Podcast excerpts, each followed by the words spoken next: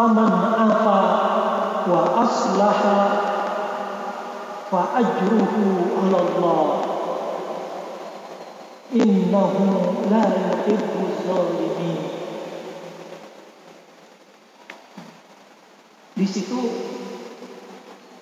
Allah berfirman ada kata-kata faman afa wa aslaha wa ajruhu 'ala Allah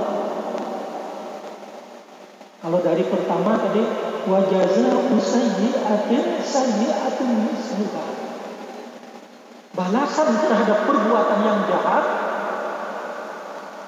ya, artinya satu perbuatan jahat maka dibalas dengan satu juga kejahatan. Tetapi pada ayat berikutnya faman apa wa aslaha ajruhu 'ala Allah. Maka siapa yang bisa memberi maaf, memaafkan orang, kemudian dia tidak dendam, dia baik, tidak ada apa-apanya setelah memaafkan tadi, wa ajruhu Allah. Maka pahalanya ditentukan oleh Allah. Di situ kalau sudah dikatakan Allah artinya tidak tidak tertinggal. Memaafkan kesalahan orang lain. Kemudian tidak ada dendam. Bahkan kita bisa berbuat baik kepada orang yang tadi bersalah kepada kita, maka pahalanya terserah Allah. Arti terserah Allah itu sudah tidak ada kehitungannya. Kenapa?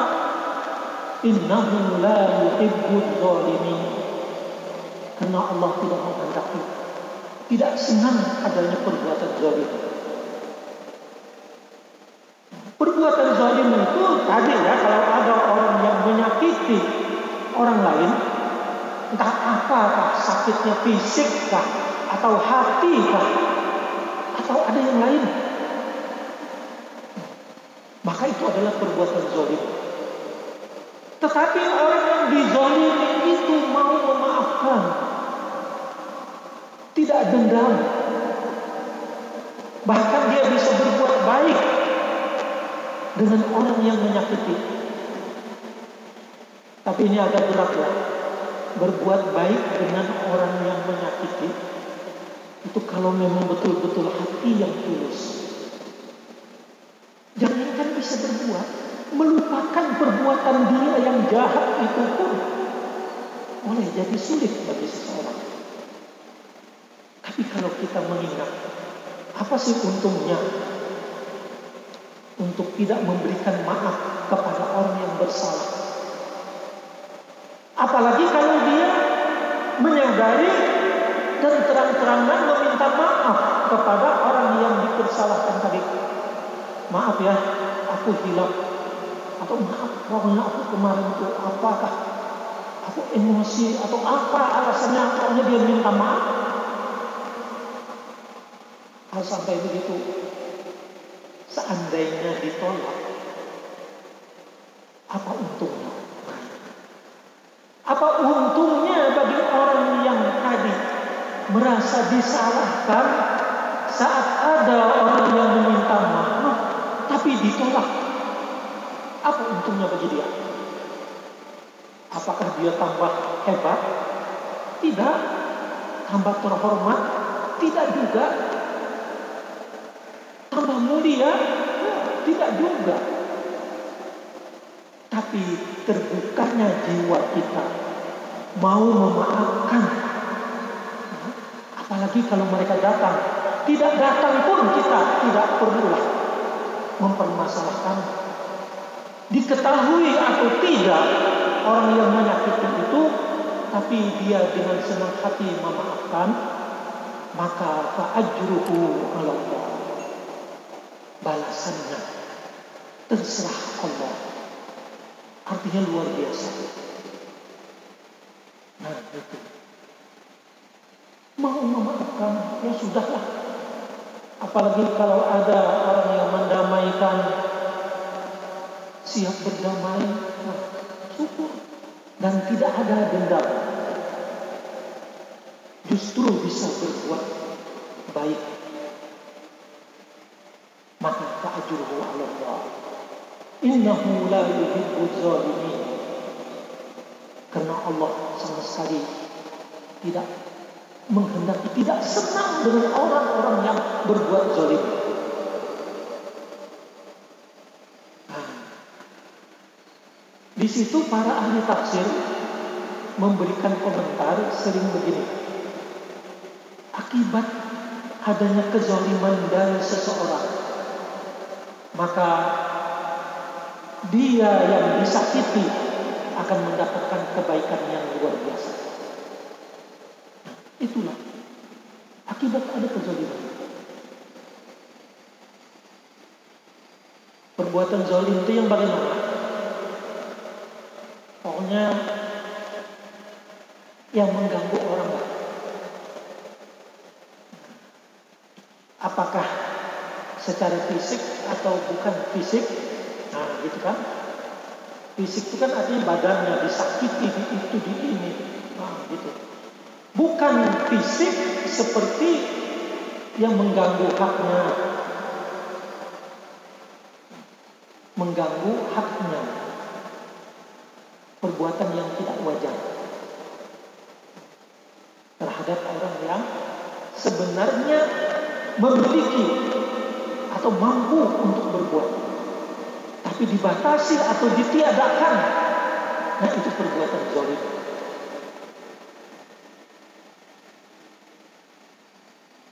Di dalam Al-Quran disebutkan surah apa?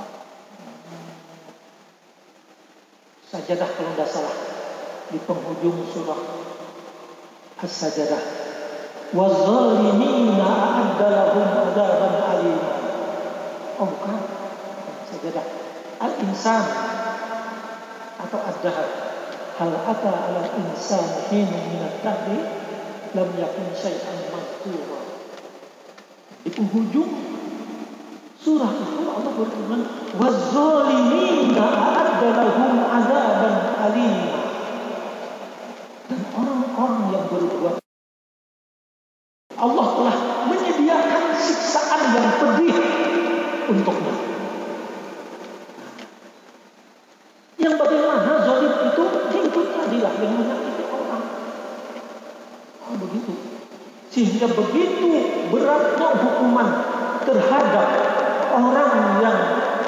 melakukan kezaliman, orang yang dizalimi diberi oleh Allah pahala yang luar biasa. Faman apa kalau orang itu tidak dendam, orang itu mau memaafkan, orang itu tidak mempermasalahkan sudah jalan. Wa ajruhu ala Allah. Itu kan perbuatan atau sikap yang baik yang tidak menggunakan tenaga, tidak perlu ada biaya, tapi ajruhu Allah. Pahalanya luar biasa dari Allah. Itu memaafkan.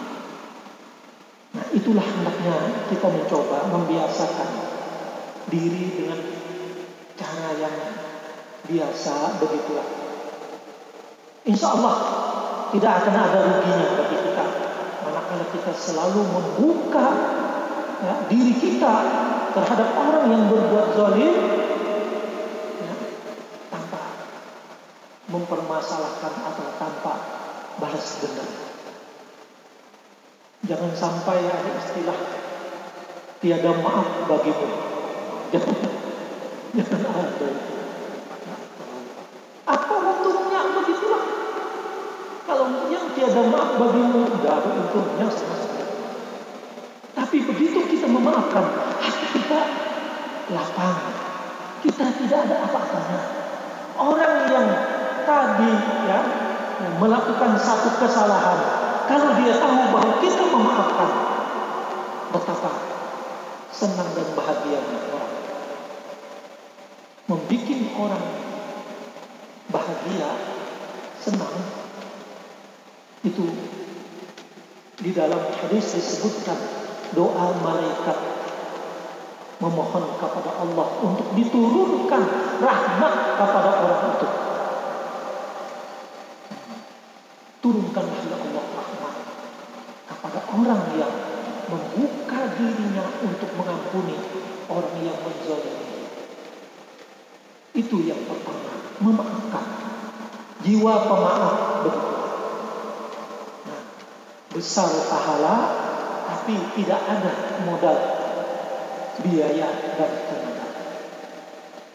Yang kedua, Allah berfirman di dalam surah Az-Zumar ayat 10. Qul ya ibadilladzina amanu taqu rabbakum lilladzina ahsanu lilladzina ahsanu fi hadhihi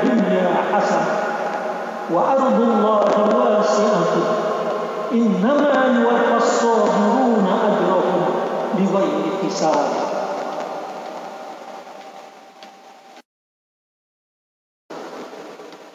Ada di situ kata-kata sabar.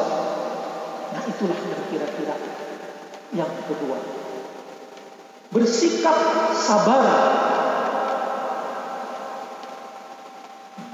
Luar biasa balasannya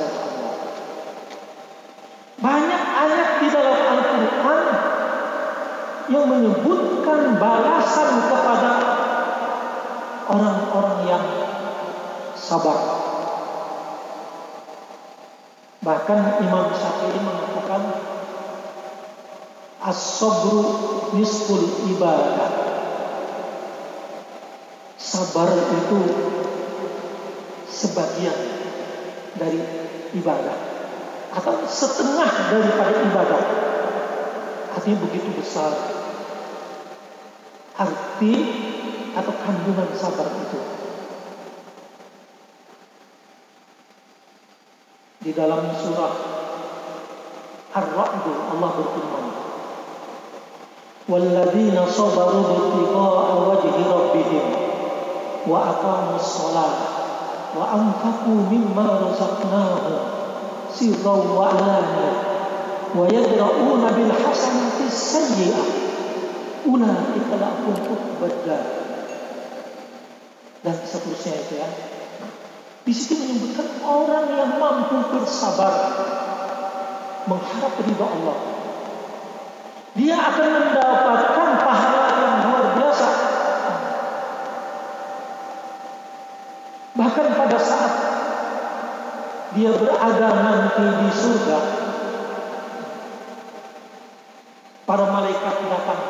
silih berganti. Masuk dari pintu A nanti keluar masuk lagi dari pintu B masuk lagi. Begitulah kalau kita ibaratkan. Surga itu beberapa pintu. Malaikat silih berganti masuk apa? Ucapannya salamun alaikum bima sobartum. Fani ma'ubadda selamat kayak orang yang mendapatkan keuntungan Kata-kata selamat itu kan sesuatu sebenarnya ya sesuatu yang paling tinggi diberikan kepada orang yang mendapatkan keberuntungan.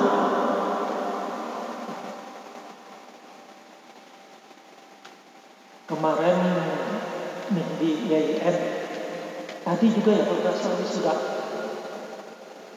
sebelumnya juga ada bahkan pengukuhan tidak ada kata-kata kepada mereka yang di wisuda kepada Ibu Profesor Dr. Hamdana tidak ada kata-kata lebih daripada selamat. Apa ada yang lebih daripada selamat? Selamat Bu, eh selamat. Nah, dengan kawan-kawan selamat.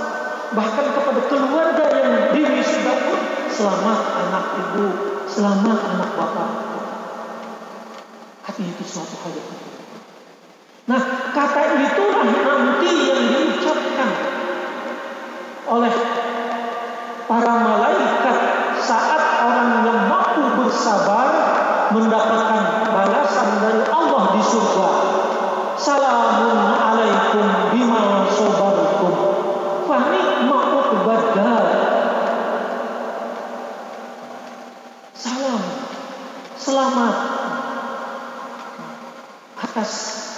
keberuntungan mendapatkan surga ini berkat kesabaranmu. Maka inilah senikmat-nikmatnya tempat. Nikmat mana apa nikmat badar. Coba. Itu orang yang sabar. Maka di dalam ayat surah Az-Zumar ini juga Allah berfirman, Innama yuwaffas sabiruna ajrahum bighairi.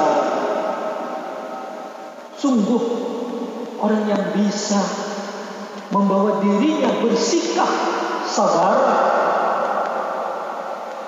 ajruhum bighairi hisab. Pahalanya tanpa terhitung. Coba. Begitu banyaknya. Tanpa terhitung. Ya, pokoknya begitulah ya. Kalau sudah tanpa terhitung, kalau masih sejuta masih ada sih, gitu Semiliar sudah ada, setriliun ada, tanpa terhitung. Lalu bagaimana kita membawa diri dengan sabar? Yang jelas setiap hari atau apa pun juga kan macam-macam yang kita alami. Nah sekarang bagaimana sikap kita? Ada yang kadang-kadang tidak cocok bagi diri kita. Kan begitu? Ada yang cocok. Baik dari segi perilaku atau hal-hal yang lain. Atau bahkan yang menimpa pada diri kita. Seperti penyakit, musibah. Bagaimana kita menyikapi dengan sabar. Apakah dengan ucapan? Tidak begitu, tetapi perilaku bagaimana seseorang sabar dengan musibah, sabar dengan apa? Penyakit, sabar diri dari berbuat maksiat, sabar melakukan ibadah. Nah, coba. Itu ada untuk dalam setiap perbuatan atau sikap kita. Kalau sabar dalam ibadah, ya bagaimana kita melaksanakan ibadah dengan baik. Mengetahui dan menyadari sepenuhnya bahwa ini adalah perintah dari Allah dan memang kita harus beribadah. Lalu kita laksanakan dengan baik. Itu paling tidak model sabarnya dalam hal kita beribadah. Sabar terhadap maksiat. Ada sesuatu yang tidak baik, yang jelas ya dosa. Saat itu kita mungkin ada ketertarikan. Wajar ya manusia. Manusia itu ada nafsu, jadi kalau ada yang sifatnya maksiat, ada rasa tertarik. Tapi manakala dia mampu mengendalikan diri sehingga tidak sampai jatuh kepada kemaksiatan, itulah model sabar. Membawa diri, menjaga diri. Nah, begitu juga yang lainnya terhadap penyakit atau bahkan ini apa wabah COVID-19. Kesabaran itu bukan berarti kita diam. Ada usaha dan ada kepatuhan. Itu sabar. Ada ini yang berjarak apa?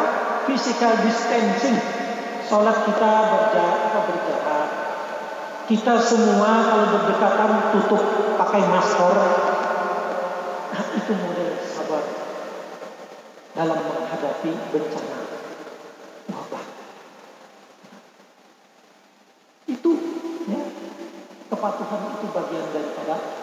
sabar terhadap bencana.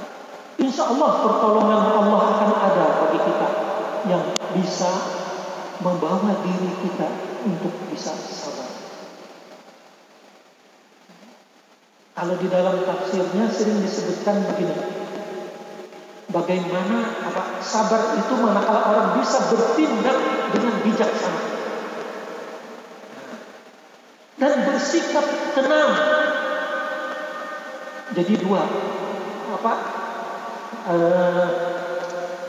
ber, bertindak bijaksana artinya apa? Tidak tidak tergopoh-gopoh begitu bisa membawa diri takut. Memang kita ini kan diciptakan selalu kayaknya tergopoh-gopoh. Innal insana khuliqa halu'a.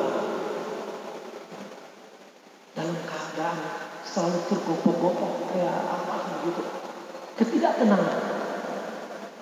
Maka manakala kita menghadapi sesuatu dengan hati yang tenang, bertindak dengan tenang tidak tergopoh-gopoh itulah sebenarnya bagian daripada sabar maka di situ Allah menguji hmm, terhadap orang yang begitu yang berjiwa tenang yang bisa artinya itu yang apa kalau dalam bahasa Arabnya tenang itu mutmain ya. nah makanya kalau di dalam Al-Quran itu kan surah Al-Fajr ya ayyatuhan diseru oleh Allah, wahai orang yang jiwanya tenang. Artinya bisa membawa dan sabar. Ya Tuhan nafsu mutmainnah irji'i ila rabbiki radiyatan mardiyah.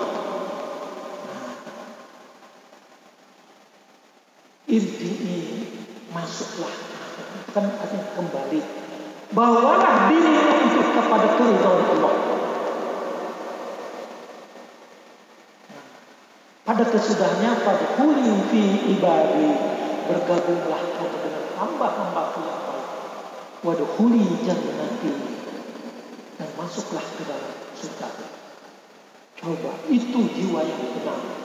Itulah orang yang sabar. Nah, itu jadi apa uh, bijak, bersikap bijak, kemudian berjiwa yang tenang. An-nafsul mutmainnah. Nah itu sabar. Jadi dua hal itu di sisi Allah. Sikap kita yang dua itu luar biasa. Pemaaf, penyabar. Nah, betul betul. Sekali lagi, ya, kalau pemaaf itu tidak harus kita sampaikan, tapi manakala kita tidak dendam, kita bisa baik, itulah. Kemudian apa sabar tidak perlu kita berucap eh aku sabar aja dengan aku sabar, nggak usah berucap. Tapi bagaimana sifatnya yang sabar itu? Dia bisa tenang ya, dalam menghadapi apa pun juga saat dia ber, apa, berinteraksi dengan orang lain, dia bisa berlaku bijak. Artinya tidak selalu mencari keuntungan diri sendiri dan tidak merugikan orang lain.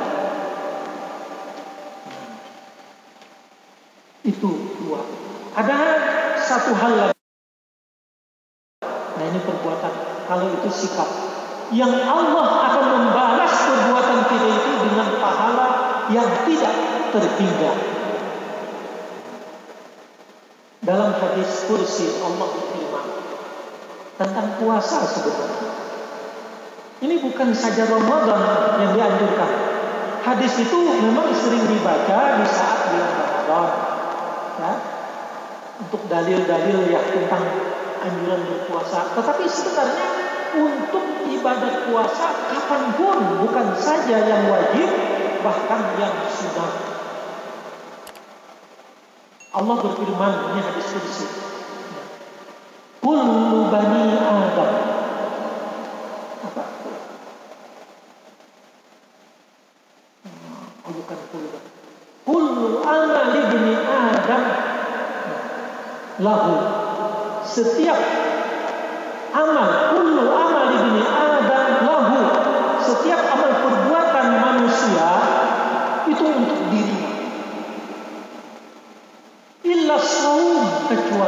puasa. Itu bukan berarti puasa wajib aja. Illa saum wa ana ajzi dan akulah kata Allah yang akan membalas. Jadi tidak ada hitungan-hitungan balasan Allah. Wa ana ajzi Aku akan membalasnya. Nah, di situlah yang barangkali ya nilai ketakwaan kita di hari-hari biasa teruji dengan ibadat yang tidak diwajibkan, terutama puasa. Ya. Sejauh mana kita bisa tetap berpuasa, yakni puasa sunnah. Apakah kita biasa dengan puasa Senin Kamis atau hanya pada hari-hari tertentu seperti yang mungkin masih ingat kita ada apa saumu yaumi arafah puasa pada hari arafah 9 Zulhijjah kan baru aja tidak Kemudian saumu yaumi Asyura dalam hadis kita puasa pada hari Asyura hari ke-10 Muharram. Ini yang dekat-dekat. Nah, itu teruji. Maka di dalam hadis Allah Subhanahu wa taala berfirman, "Kul Adam lahu." Apa pun yang dilakukan oleh ada manusia itu untuknya. Kecuali puasa. Illa sum kecuali. Wa ana saum apa? Karena saum itu untuk li kata Allah. Kata Allah dalam hadis kursi itu wa ana ajzibi maka akulah yang akan membalasnya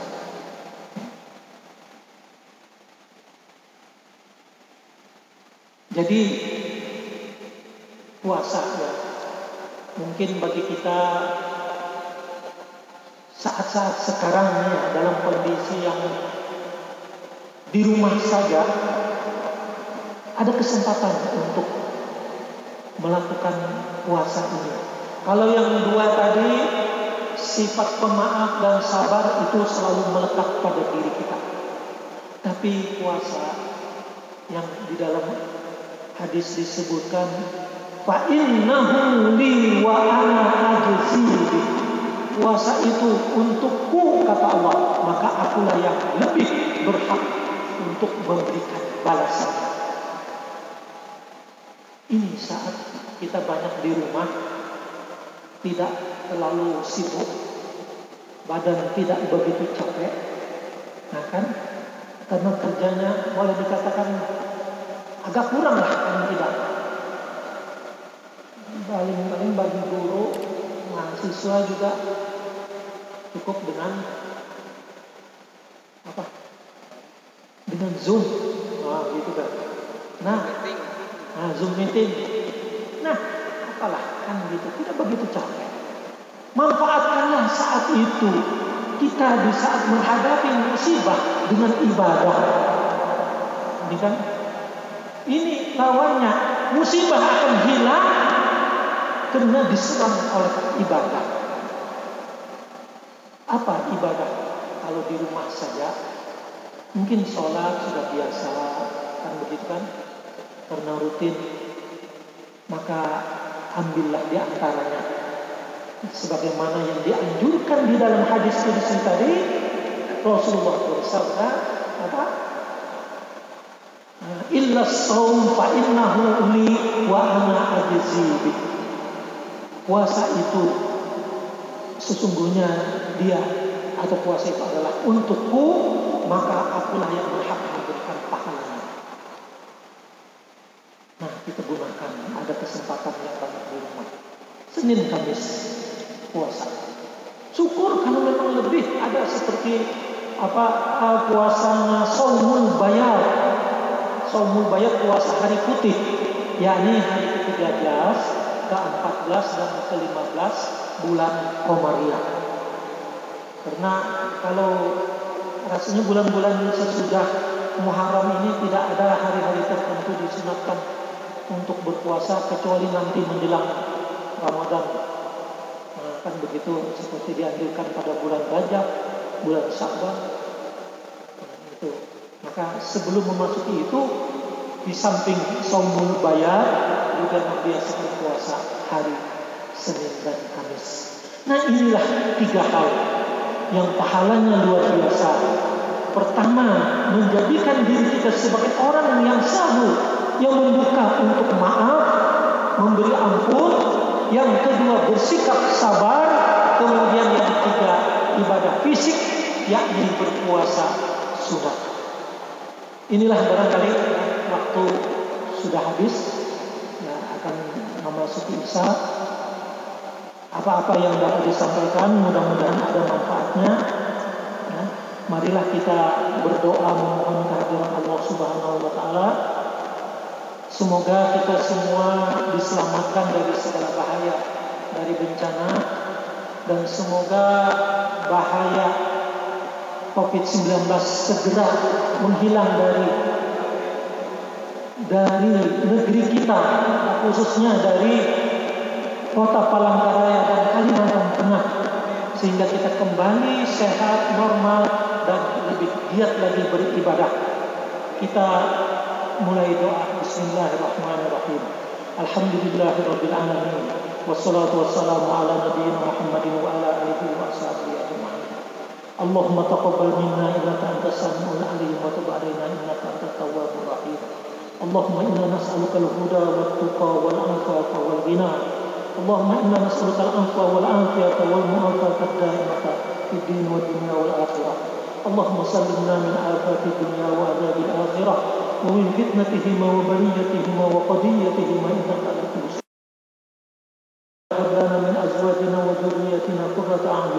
واجعلنا للمتقين إماما.